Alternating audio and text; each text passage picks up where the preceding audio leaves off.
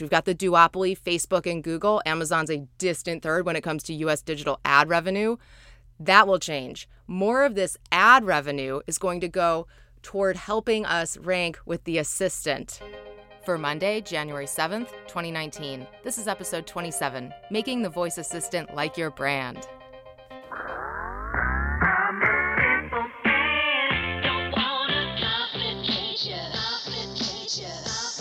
Welcome to the Beetle Moment Marketing Podcast, a short weekly exploration of marketing, technology, and career. I'm Emily Binder. I answer to no one, and I make this for you. Let's get on with the show. The voice assistant of tomorrow will be your shadow and your conduit to the world. This is going to be the personal assistant, and it's with you all the time, basically from the cradle to the grave.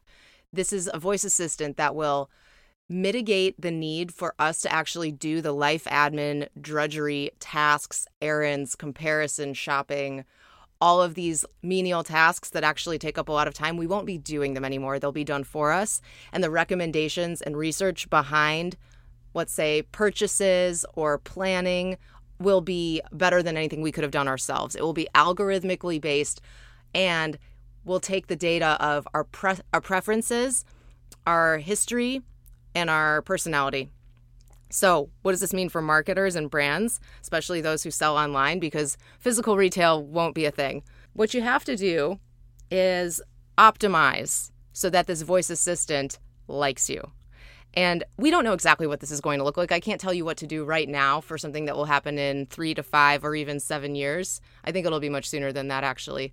But we can already see that this is starting, like the ubiquity of the voice assistant. For example, Amazon just had this go out in the news today. Telenav, which is a leading provider of connected car and location based services, just announced that it's integrating Alexa into its automotive navigation system offering. The new integration is based on the Alexa Auto SDK. This will allow drivers to enjoy hands free access to the connected nav system and easily ask Alexa to enter destinations, get directions, check traffic. So that's coming. And like I've talked about before, it's ubiquity. This isn't about a smart speaker, it's about the on everywhere accessible assistant. It's not a device, it's more than that. So, back to how do you optimize and get recommended? You're not going to have shoppers hitting Amazon.com on their laptop to look for, let's say, toothpaste. I mean, everyone always talks about toothpaste. Actually, let's do a different example. Let's talk about luggage. I'm not going to go searching for luggage on Amazon. I'm not going to do it on Google. And then that cookie won't happen to track me and serve me an ad for Away or Travel Pro on Instagram. It just won't work that way anymore. But how would I, as the luggage brand, get recommended to my new customer through the voice assistant? You have to optimize. I think this is what will happen in much the same way we do today for Google. It will be a lot more complex. The richer data will be there, but you have to nail down exactly who you are and make it really clear to the point that uh, an AI can easily figure out what you sell, what your unique selling proposition is, who your ideal customer is, and then, of course, ratings and reviews will be huge. These are the signals that Amazon uses today for e commerce. And I'm focusing on Amazon here, but of course, Google is a major player in fact, I think that the Google Home and the Google Assistant are a lot smarter in many ways.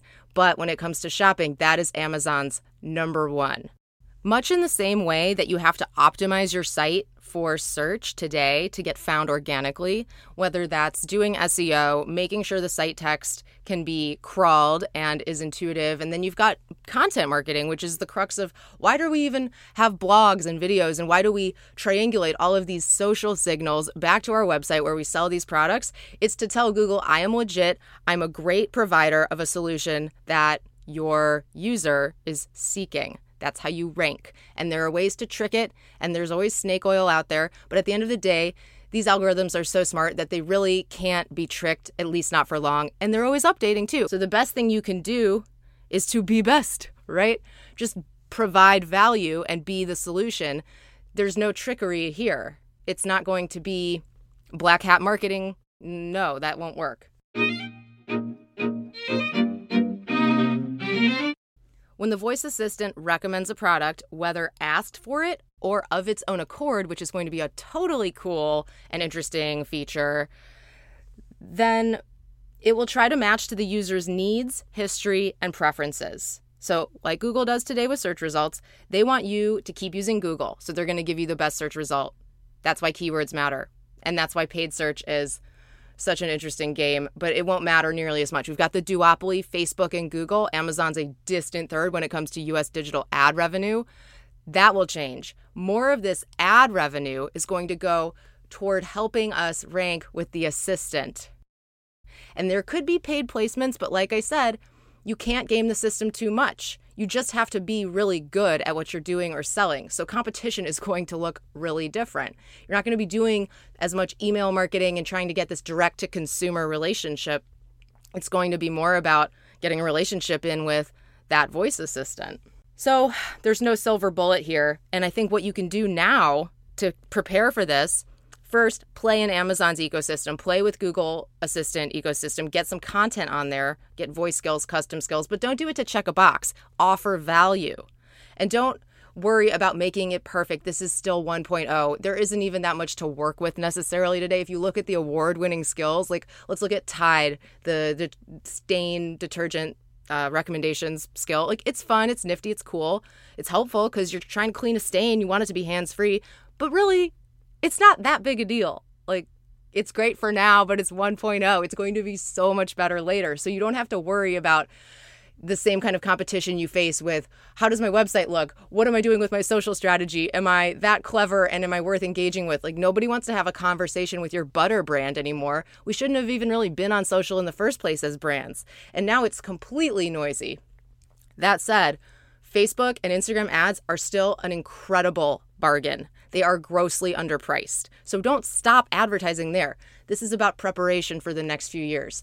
Think about zeroing in on your USP, cleaning up whatever is wrong with your product or service. Look at surveys.